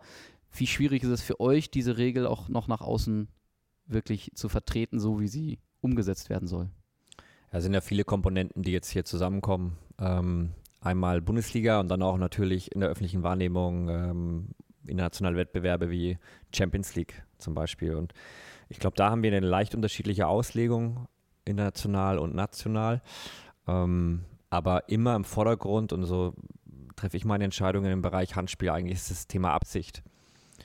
Und ähm, ich war auch schon mal daneben gelegen, dachte mir, das kann keine Absicht sein. Und dann waren die Bilder aber so, so strafbar Hand, dass ich dann auch ein Problem hatte, weil dann wieder andere Argumente ähm, von früher auch, die gar nicht mehr, ähm, die gar keine Rolle mehr spielen, ähm, natürlich dann benutzt werden. Der hat auch einen klaren Vorteil, weil er das Handspiel macht, kommt dann wieder zum Beispiel. Also das muss man immer ein bisschen abwägen. Ähm, und für mich ist immer das Wichtigste, war das wirklich klare Absicht? Hat er den Ball sehen können? Was macht die Hand da? Ist das noch natürlich? Ich will aber auch gleichzeitig nicht, dass die äh, die Flanke alle blocken und die Hände hinten am Rücken verschränkt haben. Das ist natürlich auch gefährlich. Aber ich glaube, dass viele Spieler auch ganz bewusst, und das siehst du oft an einem, an einem Arm, der richtig viel Spannung hat, auch ganz bewusst ihre Körperfläche vergrößern und auch wissen, welches Risiko sie eingehen. Wenn jetzt ein Spieler auf der Torlinie da irgendwie ähm, versucht, den Ball mit dem Kopf, äh, kostet es, was es wolle, noch zu blocken und hat seine Hände sonst wo am Körper, dann wird er auch zu mir sagen, es war keine Absicht, ich wollte es mit dem Kopf machen, aber du hast halt gerade ein Tor verhindert. und ähm, wir haben ganz viel Spielraum in der Regel leider. Wenn man es mit der Absicht begründet, kann man die meisten Fälle eigentlich beantworten. Aber du hast schon recht, es bleiben, weil verschiedene Menschen am Werk sind, verschiedene Auslegungen auch am Ende des Tages. Wir versuchen an jedem Lehrgang ähm, auf eine Linie zu kommen. In der Praxis ist es dann manchmal echt schwierig. Ist halt leider so. Und mit diesem neuen Werkzeug, was wir seit Jahren ja auch benutzen, mit dem äh, VAR, ähm, ist auch wieder ein weiterer Mensch mit dabei und dann haben wir noch eine Eingriffsschwelle. War es jetzt wirklich klar falsch oder ist es besser, hier nicht Hand zu geben? Und dann wirst du am Ende des Tages auch an einem Spieltag sicherlich vergleichbare Situationen haben. Einmal pfeifen wir, einmal nicht. Aber wir sind schon dabei, das weiter zu verbessern.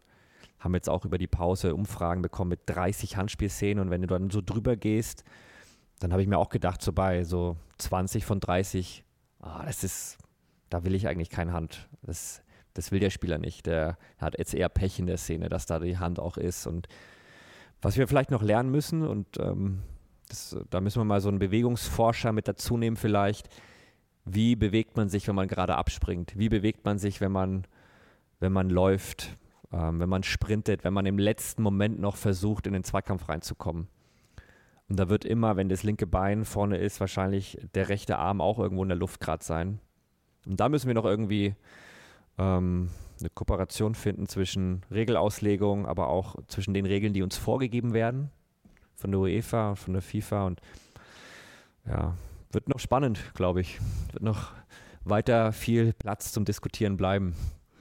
Ist es da von Vorteil, wenn man selber, das ist auch eine Diskussion, wenn man sagt, die Schiedsrichter haben selber Fußball gespielt und auch vielleicht mehr als nur Kreisklasse, Kreisliga, ein bisschen höherklassig, um dann eben wie du gerade angesprochen hast, Abläufe, Bewegungsmuster oder sonst was zu erkennen, um da, da in eine Situation zu sagen, okay, das war jetzt wirklich Absicht oder halt nicht. Ähm, ist das ein, ein Punkt, wo man sagt, das hilft einem auf jeden Fall oder spielt das am Ende wirklich keine Rolle? Es hilft auf jeden Fall. Also generell Fußballverständnis hilft ja auch bei Bewertung von Zweikämpfen.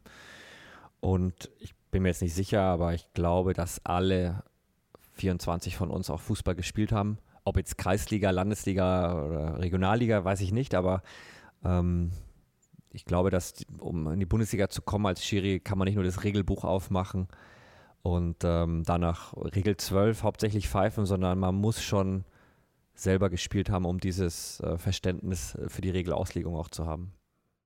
So, du hast natürlich das wahrscheinlich Hauptstreitthema äh, schlechthin angesprochen, Video Assistant Referee. Und ähm, bevor wir darüber reden, haben wir noch tatsächlich einen Einspieler von unserem Kapitän, der aktuell leider verletzt ist, Christopher Schindler, der gerade noch sich erholt und ähm, der hat über ein Spiel, weil er es tatsächlich sehr ausführlich gesprochen hat, habe ich es ein bisschen zusammengepackt, äh, gefasst und ähm, über ein Spiel gesprochen, damals noch bei den Löwen, Abstiegskampf. Er war Kapitän, es gab noch keinen Video Assistant Referee ähm, Knut Kircher hat gepfiffen und es lief nicht so richtig für seine Mannschaft. Sie lagen hinten, mussten noch aufholen und es gab dann äh, eine Szene, wo der Kollege Schindler nicht ganz so zufrieden war mit der Entscheidung und dann hoch emotional auf Knut Kircher zugelaufen ist, Stirn an Stirn mit ihm stand und statt halt das Erwartbare, er hat sogar gesagt, ähm, wahrscheinlich vielleicht sogar rot vertretbar, aber mindestens mal gelb, hat Knut Kircher nur die Hand quasi ausgestreckt und ihn weggeschoben und ähm, da schließen wir mal an diese Einführung oder Ausführungen mal kurz die Frage an. Und das finde ich halt, finde ich halt cool, wenn man dann ja einfach mit den, mit den Schiedsrichtern auch irgendwo eine gemeinsame Ebene findet, wo man mal die Regeln vielleicht äh, hinten anstellt, sondern mehr das Zwischenmenschliche im Vordergrund steht. Und das gibt es in meinen Augen heutzutage gerade mit Videoschiedsrichter ähm, viel zu selten. Und auch dazu würde ich würde ich mal gern wissen, ob ihr vielleicht als Schiedsrichter das Gefühl habt, dass euch der Schiedsrichter, äh, der Videoschiedsrichter oder der, das äh, VAR eher hilft oder in der Hinsicht auch vielleicht ja, die, die, diese, diese Kluft zwischen Spieler und Schiedsrichter sogar ein, Stück größer macht, diese Distanz. Ja, gute Frage. Ähm, grundsätzlich erstmal die, die Eingangsfrage, er hilft uns extrem Einfach weil wir so eine Rückversicherung nochmal haben, so ein Airbag nenne ich es immer. Ähm, du pfeifst wichtige Szenen, du hast ähm, einen Strafstoß gepfiffen, du pfeifst ähm, ein Foulspiel. Und dann ist es schon immer gut, es gibt dir auch Sicherheit, wenn du weißt, es passt alles. Oder noch schlimmer, du gibst ein Tor, der, der Ball war gar nicht hinter der Linie oder ähm, irgendwas ist passiert, was niemals zum Tor führen darf, zum Beispiel abseits dann ist es doch äh, wahnsinnig entspannt für uns Schiris, wenn wir diesen Fehler nicht wie früher durchs ganze Spiel tragen, sondern wenn wir uns dann einfach äh, korrigieren können. Also es gibt schon ein paar Szenen, die schwarz-weiß sind, die, wo wir Gott sei Dank den VAR haben. Ähm, klar, wo er, wo er recht hat, sind diese Szenen, ich weiß nicht, ist mir auch schon passiert, ich habe laufen lassen im Spiel und ähm, auch die Schubser alle waren kein Foul, die Spieler nehmen das dann auch an. Und auf einmal fällt halt ein Tor. Und dann wird vom VAR ganz klein kariert in den Superzeitlupen ein Schubser rausgeholt. Und dann geht man natürlich an den Bildschirm und denkt sich, Moment mal, ich habe doch das alles gesehen, ich habe doch das bewertet und jetzt ähm, muss ich mir das nochmal angucken. Und dann sieht man halt, dann hat man ab, abzuwägen, meine Linie ist eigentlich da kein Foul zu entscheiden. Aber in den Bildern, und die Bilder sehen ja auch die Leute im Fernsehen, ähm, ist es halt dann doch irgendwie ein Impuls, der den Spieler zu Fall bringt. Dadurch ist dann 50 Meter vor dem Tor ähm, der Ballgewinn zustande gekommen, dann schießen die das Tor. Und dann ist es manchmal schwierig. Also da ist auch als Schiri dann schwierig. Ähm, welche Möglichkeiten hast du, wenn du es durchlaufen lässt, obwohl du draußen stehst? Dann wird die eine Mannschaft natürlich sich mega aufregen, ein Riesenthema draus machen, weil es in den Bildern halt dann doch wahrscheinlich äh, eher ein Foul ist. Die andere Mannschaft sagt, Moment mal, du lässt es die ganze Zeit laufen und nur weil jetzt ein Tor gefallen ist, ähm, nimmst du es weg. Und am Ende des Tages wollen die Spieler auch, dass die Schiris die Chefs sind. Und das sind wir Gott sei Dank auch. Und nicht der äh, Videoassistent. Ist ja logisch. Und wir müssen da halt, ähm, das haben wir jetzt auch mittlerweile geschafft, Teams bilden. Weil ganz ehrlich, ich war in meiner ersten Saison, bin ich in der Bundesliga rumgelaufen und dann war mein VAR aber ein FIFA-Schiedsrichter, der ähm, über 40 ist und schon alles erreicht hat. Und wenn der zu mir sagt, geh mal raus, ähm, das war für mich ein klares Foul, dann überlege ich da aber nicht lang. Dann gehe ich raus und sage mir, du hast recht, ähm, lieber FIFA-Schiedsrichter, ähm, sondern wir müssen da Teams schaffen, die ähm, zusammenarbeiten, wo das Rollenverständnis klar ist. Und ähm, ja, was er noch gemeint hat, das fand ich ganz spannend mit Knut Kircher, ähm, der hat ein Wahnsinnsspiel damals gemacht. Bei diesen extrem wichtigen Spielen, Relegation und so weiter, da kann man auch, da muss man nicht gleich gelb geben in dieser, in dieser Szene, sondern da kann man die Regel auch so ein bisschen ähm, benutzen und so auslegen, wie man sie halt maximal auslegen kann. Weil da geht es ja um Existenzen. Also geht es um alles. Da geht es nicht nur um drei Punkte, sondern da geht es um Arbeitsplätze, da geht es um, wer spielt Bundesliga, wer spielt zweite Liga oder in dem Fall auch dritte Liga. Ähm, und das war damals eine, eine Meisterleistung äh, vom Knut. Und Gelb wäre da in der Szene auch gar nicht äh, Knut Kircher gewesen, sondern ähm, so wie er es gemacht hat, war das schon Wahnsinn. Und da ganz am Anfang, wenn du dich erinnerst, das könnte ich zum Beispiel niemals, also das dürfte ich nicht nachmachen, das wäre aufgesetzt. Ähm, ja, war geil gemacht damals. Und er soll gesund werden, ne? alles Gute. Genau, alles Gute an der Stelle. Jetzt hast du mehrere Punkte angesprochen, wo jetzt der eine oder andere sagen würde, Moment, da kann man reingrätschen. Zum einen das äh, Thema ähm, Rücksicht oder Entscheidungsspiel jetzt bei Knut Kircher, wenn wir da bleiben bei der Relegation. Der Club hat auch vor drei Jahren ja ein hochdramatisches Relegationsrückspiel erlebt. Darf das in irgendeiner Form eine Rolle spielen für den Schiedsrichter, dass man sagt, boah, es ist jetzt, ich muss die Regel jetzt vielleicht ein bisschen ausdehnen, anders auslegen, weil ich weiß eben, wie du gesagt hast, es sind Existenzen, äh, die dahinter stecken? Oder muss es am Ende der Transparenz und der Vergleichbarkeit halber nicht einfach wie, ein, wie jedes andere Spiel auch gepfiffen werden? Grundsätzlich ja, klar. Aber es kann sein, und das würde ich mir als Schiri wünschen, wenn ich so ein Spiel habe, dass ich den, zum Beispiel diese Eingriffsschwelle von dem VAR etwas herabsenke. Ich muss mir jetzt nicht jedes, jedes Ding angucken, aber äh, wenn ich in der 90. Minute, in der 80. Minute oder gleich am Anfang im Spiel ähm, einen Elfmeter pfeife, schau es dir doch nochmal an, ist doch kein Problem. Dann bleibe ich bei meiner Entscheidung, dann gehe ich nicht raus, weil ich einen ganz klaren Fehler gemacht habe, sondern weil einfach dieses Spiel so eine Tragweite hat, dass es nur äh, vermessen wäre, wenn ich ähm, mir diese Möglichkeit als Schiedsrichter nicht, ähm, nicht zur Rate ziehe. Ich muss mir das nochmal angucken ähm, und dann bleibe ich eben dabei. Und das, glaube ich, haben aber die, die Spieler auch gesehen, jetzt in der Bundesliga, in der zweiten Liga an den letzten vier, fünf Spieltagen, dass wir dann auch einfach äh, nochmal geguckt haben, okay, die Tabelle ist sehr, sehr eng. Jetzt muss alles perfekt laufen.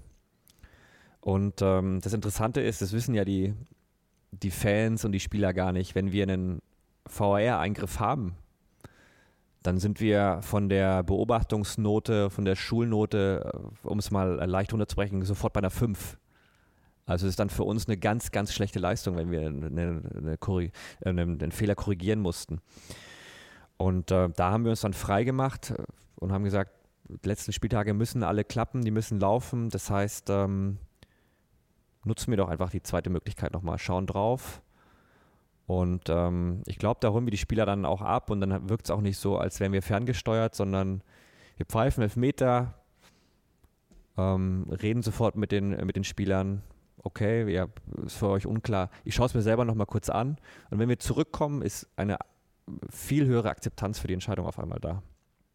Jetzt aber ein, ein großer Kritikpunkt ist immer diese fehlende Emotion oder die Emotionen, die dann genommen werden, beispielsweise bei einer Torerzielung und dann müssen alle erstmal warten, war es jetzt abseits, lag ein Foul vor, ähm, gab es irgendeinen Grund, das Tor zurückzunehmen, wenn es erstmal quasi gegeben wurde und dann nochmal überprüft wird. Wie geht ihr mit der Kritik oder mit dem Punkt um, dass man sagt, ihr nehmt uns jetzt so ein bisschen die Emotionen, weil ihr es machen müsst, natürlich gezwungenermaßen, weil eben diese Einführung war.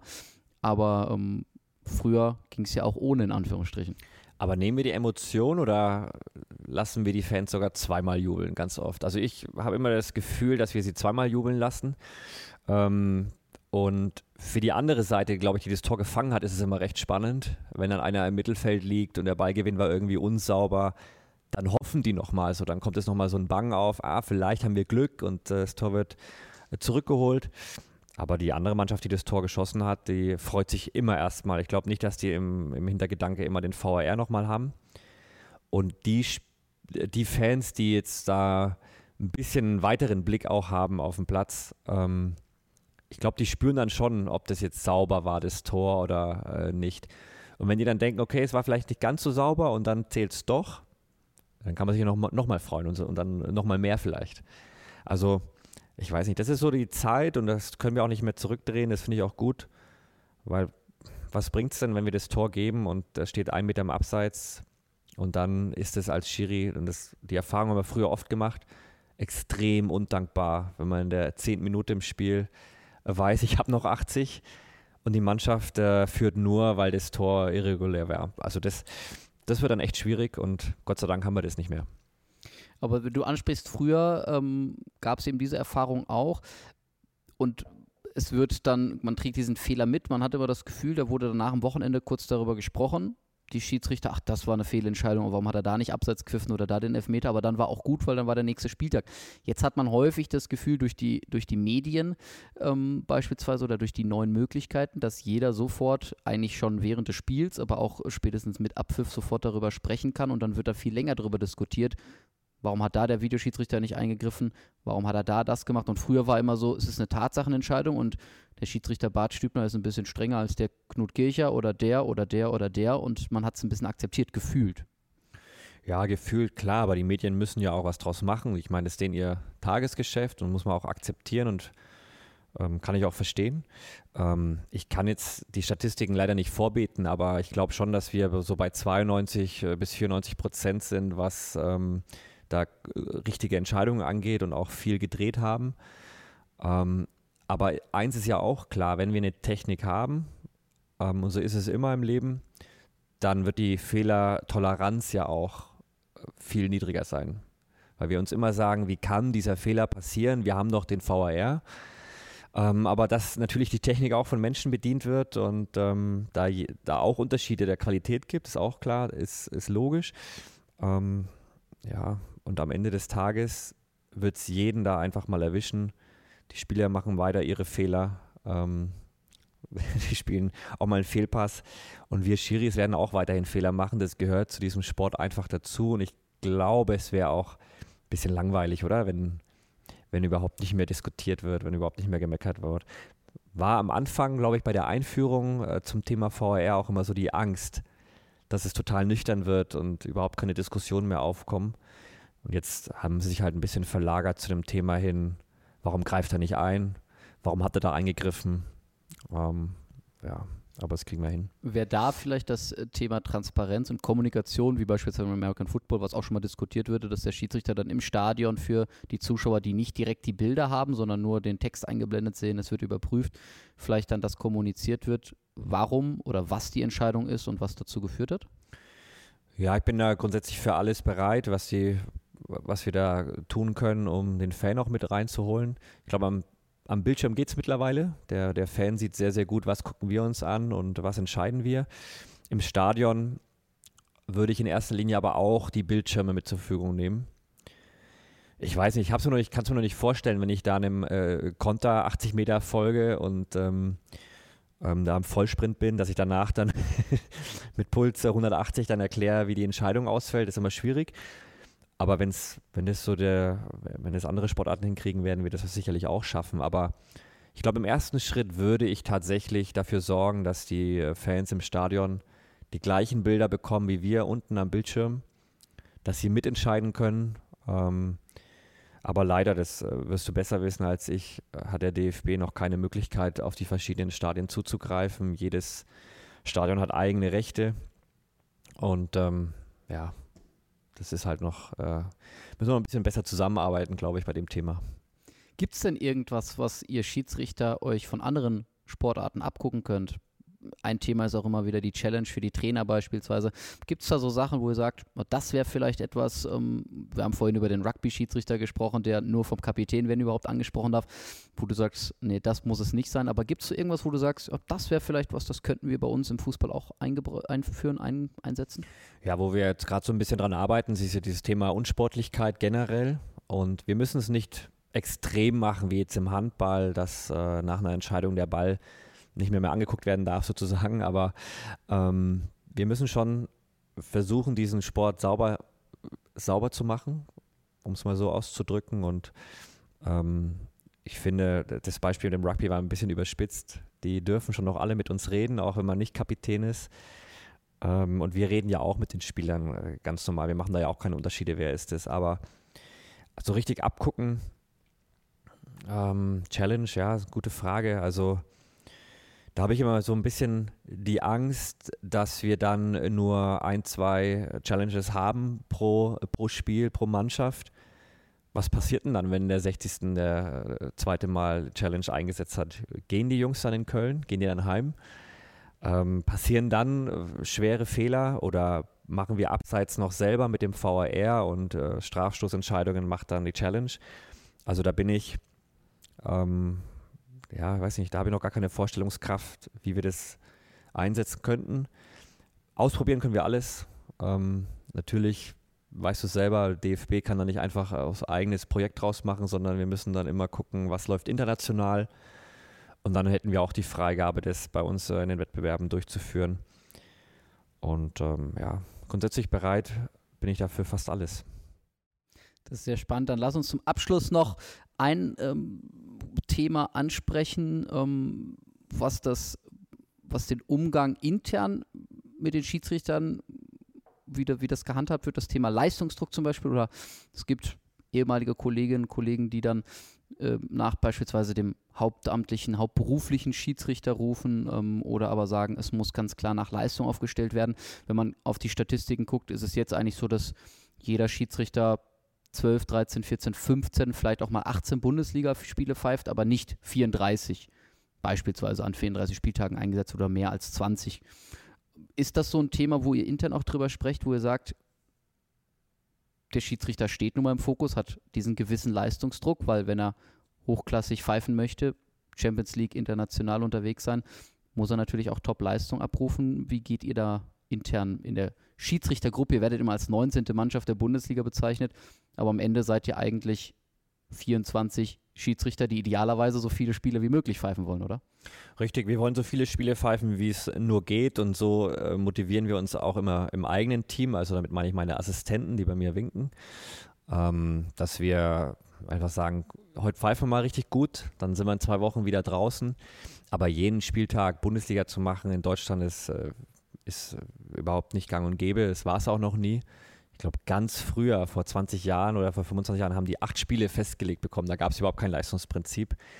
Und jetzt haben wir schon so ein bisschen ähm, uns da weiterentwickelt. FIFA-Schiris haben grundsätzlich immer, weil sie natürlich von einem Leistungspotenzial höher angesehen sind als jetzt ähm, die, die jungen Schiris oder die, die neuen, die weniger Erfahrung haben, ist ja auch logisch, haben immer mehr Spiele. Und ähm, ob es da jetzt eine feste Einteilung gibt vor der Saison, kann ich mir jetzt nicht vorstellen, dass es heißt, ähm, der Bartstühler kriegt nur 10 Spiele und der andere kriegt äh, 15. Aber klar ist schon, dass so, so Top-Leute wie Altikin, äh, Brüch, ähm, dass, die, dass die mehr Spiele pfeifen als der Rest, ist logisch, weil die halt das stark machen. Die sind so bei 19 Spiele, glaube ich, oder 18, keine Ahnung. Ähm, ich selber habe 14 gehabt, total zufrieden mit der Anzahl. Hat auch perfekt reingepasst, wenn du daran denkst, dass wir auch eine Art Belastungssteuerung durchführen müssen. Und ähm, jetzt versetze ich noch in die Lage, du bist so ein internationaler Schiri, da haben wir auch zehn Stück. Die sind dann Dienstag, Mittwoch, Donnerstags unterwegs, ähm, reisen viel. ähm, sind mental dann natürlich auch beansprucht und dann am Samstag gleich wieder, was auch bedeutet, Freitag, Samstag, Sonntag unterwegs zu sein, würde die Leistung, glaube ich, auch schmälern und deshalb ähm, ist die Anzahl mit 24 Schiris korrekt. Wenn man weniger nehmen würde, hätten alle mehr Spiele, klar.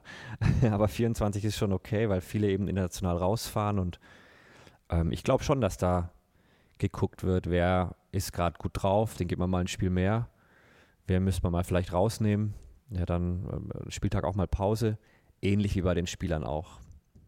Wäre da dann aber das Thema zu sagen, man geht dieses, die Diskussion an hauptberuflich und die Schiedsrichter verdienen so gut, dass sie davon komplett leben können, müssen nicht zwangsläufig nebenbei arbeiten. Das gibt es ja auch durchaus, wobei das Gehalt ja immer mal wieder angepasst wurde, das Grundgehalt bei den Schiedsrichtern. Und dann zu sagen, man hat quasi eben diese 19. Mannschaft, die werden genauso betreut wie eine Fußballmannschaft und dann wird geguckt, okay, der hat am Wochenende gut gepfiffen, der pfeift nächste Woche wieder. Ah, der muss vielleicht mental, weil er viel belastet ist, mal eine Woche aussetzen. Wäre das ein Thema oder sagst du, dafür gibt es eigentlich gar keine. Ich, ich würde da, glaube ich, zweigleisig fahren. Also ich würde jetzt nicht 24 äh, Schiris vollberuflich anstellen. Ist auch schwierig bei dem Thema, was mache ich, äh, wenn die dann mal 50 sind. Ähm, was mache ich nach äh, zwei Jahren? Kann ich die dann einfach entlassen? Wir haben ja auch kein, keine andere Mannschaft, wo wir hinwechseln können die Spieler, die wechseln einfach entspannt, in Anführungszeichen, zu einer anderen Mannschaft, zum Konkurrenten oder eine Liga tiefer. Wir sind immer beim DFB und können jetzt nicht in die Premier League rüber wechseln. Das geht halt nicht. Und ähm, deshalb würde ich da vielleicht so ein duales System fahren, dass äh, manche sagen, ich bin im Job, ich ähm, bin auch Schiri, das läuft bei mir ganz gut, da fühle ich mich sicherer. Viele arbeiten ja auch gar nicht. Ähm, und andere wiederum, vielleicht die FIFA-Leute, sagt man, ich gebe euch hier mal einen Vertrag, ich stelle euch an. Kann ich mir schon gut vorstellen, dass die dann wirklich sich den ganzen Tag und jeden Tag auf äh, die Schiedsrichterei fokussieren können. Ob sie dann besser sind oder weniger Fehler machen, keine Ahnung. Kann ich nicht sagen. Aber würde das dann nicht wieder äh, den Kampf um die begehrten zehn Plätze in dem Fall, die es jetzt gerade gibt, für die internationalen Schiedsrichter wieder größer machen, wenn man sagt, die sind auf jeden Fall fest angestellt, die können sich in Anführungsstrichen zurücklehnen? Oder wie ist das generell als Team? Kann man, kann man die Schiedsrichter wirklich als jeden einzelnen Hauptverantwortlichen und dann mit seinen Assistenten, die sind natürlich ein Team, aber ähm, auch die 24 Hauptschiedsrichter, kann man das als Team bezeichnen oder ist es am Ende ein im Mannschaftssport eine Einzelsportart quasi, weil man doch alleine auf dem Platz steht und für sich kämpft? Ja, wir sind schon, wir sind schon ein Team und ähm, kenne das noch so aus der dritten Liga, da war es ein bisschen schwerer, dass es ein Team ist, weil da hast du drei, vier Jahre Zeit. Und entweder schaffst du es in diesen drei, vier Jahren in die zweite Liga aufzusteigen ähm, oder halt nicht. Und das ist dann so ein, das ist eine sehr, sehr schwierige Phase für die jungen Schiris, weil entweder bist du in diesem Profibereich oder du bist für immer raus mit 25 bis 30, was auch Wahnsinn ist. Dann ist die Karriere vorbei. Und da ist es schwieriger, also als Team das Ganze darzustellen, aber in der Bundesliga, auch in der zweiten Liga, ist es schon eine Mannschaft. Und natürlich hat jeder, aber das ist ja in den Fußballmannschaften wahrscheinlich auch der Fall, individuelle Ziele. Möchte da weiterkommen und möchte vielleicht mal äh, Weltmeisterschaften, Endspiel pfeifen, möchte Champions League pfeifen. Aber deshalb wird er jetzt nicht irgendwie Kollegen schlecht machen oder sonst was. Das geht auch gar nicht bei uns. Dann habe ich tatsächlich zum Abschluss noch ein allerletztes Thema, wo Michael Wiesinger uns nochmal eine Frage gestellt hat, beziehungsweise etwas erzählt hat, was er selber zu seiner aktiven Zeit damals als Spieler erlebt hat. Es ist in Deutschland zum Glück schon eine ganze Weile her. Ich wollte gerade sagen, es ist schon lange her, ne? Kein, bei Wiesinger, bei Michael Wiesinger noch mal ein bisschen länger, das stimmt. Schöne Grüße an dieser Stelle. Aber ähm, trotzdem ein Thema, das vielleicht den einen oder anderen auch nochmal interessiert und da wäre es sicherlich interessant, wie ihr damit umgeht. Wir hören aber erstmal kurz rein. Ich war natürlich in einem Spieler, Spieler beteiligt, das im Nachgang, also fast zwei Jahre später, verschoben war. Und das kann ich äh, zum Besten geben. Das war eine sehr merkwürdige Situation, weil wir damals, ohne dass wir es wussten, schon in verschiedenen Szenen das Gefühl hatten, hier stimmt was nicht. Und äh, ohne den Namen des Schiedsrichters zu nennen, der, der sowieso bekannt sein dürfte, haben wir in seiner ganzen Gestik, Mimik, alles, was er gesagt hat, damals schon als Mannschaft in der Kabine diskutiert dass wir gesagt haben, da war halt irgendwas, irgendwas hat hier nicht gestimmt. So, zwei Jahre später haben wir dann aus der Zeitung gelesen, dass eins äh, dieser verschobenen Spiele damals in, der deutschen zweiten Liga eins war, wo wir dabei waren. Gibt es da vom DFB ganz bestimmte Schulungen, wie man mit solchen Situationen umgeht? Es wird ja, das wirst du vielleicht wissen oder nicht, ähm, oder erlebt haben schon, auch mal die Situation in Deutschland gegeben haben. Man liest immer international durchaus mal, dass Geld geboten würde, wird, wie ein Spiel ausgehen soll. Wie geht ihr mit sowas um oder wie habt ihr in Anführungsstrichen damit umzugehen, wenn sowas passiert?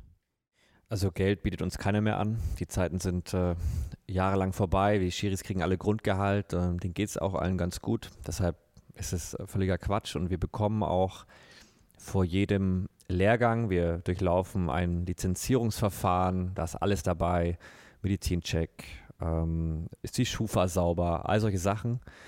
Ähm, polizeiliches Führungszeugnis, aber auch eben so ein, äh, so ein Test müssen wir bestehen tatsächlich ähm, was dürfen wir, was dürfen wir nicht. Und im Bereich Wetten dürfen wir gar nichts. Also wir dürfen nicht mal einen Kumpel natürlich auch sagen, ey, wett mal auf dessen, das ist ja logisch.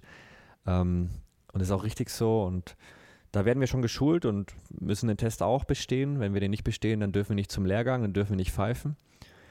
Und da wurde viel gemacht, ist ja logisch. Das, was da passiert ist, äh, 2004, äh, 2005, ähm, als ich angefangen habe, Schiri zu werden, das darf sich in der Geschichte nie wieder äh, wiederholen. Und ähm, ja, wir sind auch aktuell so weit davon weg und es ist völlig unrealistisch, der Gedanke, dass das mal sich wiederholt. Ja, und dementsprechend ähm, muss das eine wirklich äh, krasse Zeit damals gewesen sein. Also auch wie es er es jetzt erzählt hat, dass sie dann in der Kabine sitzen und sagen, äh, irgendwas stimmt nicht. Interessant, ja. Im Amateurbereich ist es leider immer noch mal ein bisschen häufiger, dass man dann mal hört, ja, jetzt wir schicken der Mannschaft eine Kiste Bier oder sonst was oder bezahlen dir die Abschlussfahrt oder hey Schiri, pfeif mal da einen Elfmeter und wir steigen dann auf oder wie auch immer. Gibt es da irgendwas, wo du sagst, das habe ich in der Vergangenheit mal mitbekommen von Kolleginnen und Kollegen, die angesprochen wurden, ähm, denen du dann irgendwie einen Tipp geben kannst oder auch den vielleicht jetzt zuhörenden Schiedsrichtern, wenn sowas kommt, wie man damit umgehen sollte? Also eine Kiste Bier dem anderen Verein zuschicken, das ist, glaube ich, gang und gäbe. Ob das jetzt schon äh, einen Skandal darstellt, das kann ich ja nicht sagen, aber ähm, ob die Schiris da angesprochen werden im Amateurbereich, boah, weiß ich nicht. Ich meine, die machen es ja nicht für Geld, sondern einfach für die Gerechtigkeit, ähm, weil sie Teil von dem Sport sein möchten. Ich kann mir jetzt nicht vorstellen, dass jemand, der etwas äh, macht, weil es ihm Spaß macht und dem es nicht um die um das Geld geht, um die 50 Euro, was es da eben gibt, dass der dann empfänglich dafür ist, ähm, ein Kreisklassenspiel äh, zu, ver, zu verpfeifen oder einen Elfmeter hinzusetzen. Das entzieht sich meiner Vorstellungskraft komplett. Ähm, Habe auch nichts davon mitbekommen. Ähm, und ich glaube, wenn, wenn da irgendwas aufgeschlagen wäre, dann wäre hier ein Riesentheater. wären die Zeitungen auch voll, auch wenn es dann nur Kreisklasse wäre oder Kreisliga. Ähm, nee, kann ich mir echt nicht vorstellen. Was würdest du denn einem jungen Spieler oder, oder angehenden Schiedsrichter oder jemandem erzählen, warum sollte man Schiedsrichter werden? Was ist das Faszinierende, um nochmal die Bogen zu spannen zur, zu dem ähm, ja, Schiedsrichtermangel, den wir leider immer mehr haben? Was würdest du jemandem mitgeben? Warum sollte ich mich auf den Platz stellen? Also ich bin ja mit 13 Schiri schon gewesen und ähm, dann merkst du so zum ersten Mal Verantwortung richtig zu übernehmen du hast ja 22 Leute, um die du dich kümmern musst und kommunizieren und ähm, Konflikte lösen. Und du merkst dann sehr unauffällig am Anfang, dass sich deine Persönlichkeit extrem weiterentwickelt. Spiegelt sich zum ersten Mal vielleicht in der Schule, wenn du dann mit 15, 16 Referat vor deinen Kumpels, vor deinen Klassenkameraden hältst und denkst, alles entspannt. Und dann dein äh, Mitschüler drei Seiten Notizen dabei hat und äh, ständig aufgeregt stoppen muss. Das ist so die erste Berührung damit. Ähm, ja, aber du, du hast halt einfach diesen, diesen äh, Fußballsport auch natürlich. Also das sollte Grundvoraussetzung sein, dass du da Bock hast, Schiri zu werden. Und irgendwann mal, so war es bei mir, bist du ja auch als Schiri höher, als, als du es als Spieler warst. Dann hast du immer deine Jungs dabei, dann bist du ja ein Team, ein Gespann, drei Leute. Und dann macht es richtig Spaß. Dann fährst du durch ganz Bayern, durch den ähm, durch, durch, das, ja, durch, durch ganz Bayern durch, irgendwann mal durch ganz Deutschland und erlebst halt viele Sachen. Und manchmal geht es bei uns sogar so weit, dass wir sagen, ähm, das Spiel morgen, einlaufen machen wir noch und dann mehr bräuchten wir gar nicht mehr, fahren wieder heim, weil es halt wirklich jedes Mal ähm, richtig Spaß macht, mit seinen äh, Freunden, mit seinen Kumpels, mit seinem Team rauszufahren. Ähm, einlaufen ist unglaublich. In einem Bundesliga-Stadion einzulaufen, macht wirklich Spaß. Und dann, wenn das Spiel auch äh, gut läuft, wenn da Emotionen da reinkommen, wenn die Fans da sind, dann ähm, gibt es einen so viel zurück, dass man sagt, das hat sich alles gelohnt. Und äh, jetzt gilt es halt nur noch, gesund zu bleiben, ne? dass man das so lange wie möglich machen kann. Gibt es für dich ähm, zum Abschluss irgendeine Regel oder welche Regel würdest du ändern, abschaffen, umschreiben, einführen, wenn du das aussuchen könntest? Ähm, sehr gute Frage, aber ich würde, weil wir dieses Thema Handspiel ja hatten, ähm, es gibt ja auch Handspiele, der, der Angreifer geht, äh, schirmt den Ball ab, geht schon wieder Richtung, äh, geht schon wieder aus dem 16er raus und schießt den anderen irgendwie an die Hand und wir pfeifen, weil wir irgendwie sagen, Körperfläche vergrößert, dass wir vielleicht uns selber die Diskussion nehmen, indem wir Handspiel ähm, nicht mit einem Strafstoß bewerten, sondern mit einem äh, Freistoß aus irgendeiner Region, aus einer Seitenlinie oder dass wir sagen, indirekter Freistoß, dass wir da irgendwie die Spielstrafe etwas abmildern, damit wir eben einfach die Diskussion gar nicht so entstehen lassen. Ist ja äh, logisch. Also dann wäre es entspannter. Wir würden da nicht mehr Hand oder weniger Hand pfeifen, klar, aber wir würden schon richtig machen. Ähm, aber wenn wir diese Schwere der Strafe da ein bisschen rausziehen könnten, wäre das, glaube ich, eine coole Regel. Dann sind wir sehr gespannt. Sagen vielen Dank, Florian, dass du dir die Zeit genommen hast. Ich glaube, es gäbe noch zig äh, weitere Themen, die man in dem Bereich besprechen könnte, aber ich glaube, wir haben jetzt hier über eine Stunde spannende Einblicke bekommen in das Schiedsrichterwesen als Amateurschiedsrichter und vor allem bei dir dann jetzt als Bundesliga-Schiedsrichter. Wünschen dir natürlich viel Erfolg. Ähm, die Frage nach welchem Verein hier in Franken du die Daumen drückst, sparen wir uns jetzt zum Abschluss nochmal. Als Schiedsrichter sollst du natürlich unparteiisch sein, aber den Club pfeifst du, wenn überhaupt, ja nur in Testspielen. Ich glaube, ein, zwei gab es dann schon mal, aber Pflichtspiele genau. sind natürlich logischerweise nicht N möglich. Nur Testspiele äh, führt auch, nur Testspiele und ich glaube, das nächste, wo ich so hin dürfte, ist so Ingolstadt, ich glaube Würzburg. Da geht es so langsam los. Früher, vor Corona, wenn du dich erinnerst, durften wir in Bayern auch überhaupt nicht pfeifen. Und jetzt äh, ist auch richtig so, dass ich so im Bezirk Mittelfranken oder in der Stadt, in der ich lebe, vielleicht nicht pfeife. Das erspart auf jeden Fall dann mögliche Diskussionen ja. auf der Straße nochmal. Genau. Wir sagen vielen Dank, viel Erfolg für die anstehende Saison und natürlich für den weiteren Werdegang und vor allem eine verletzungsfreie und möglichst diskussionsfreie Saison. Danke dir. Vielen Dank und danke auch für die Einladung. Super.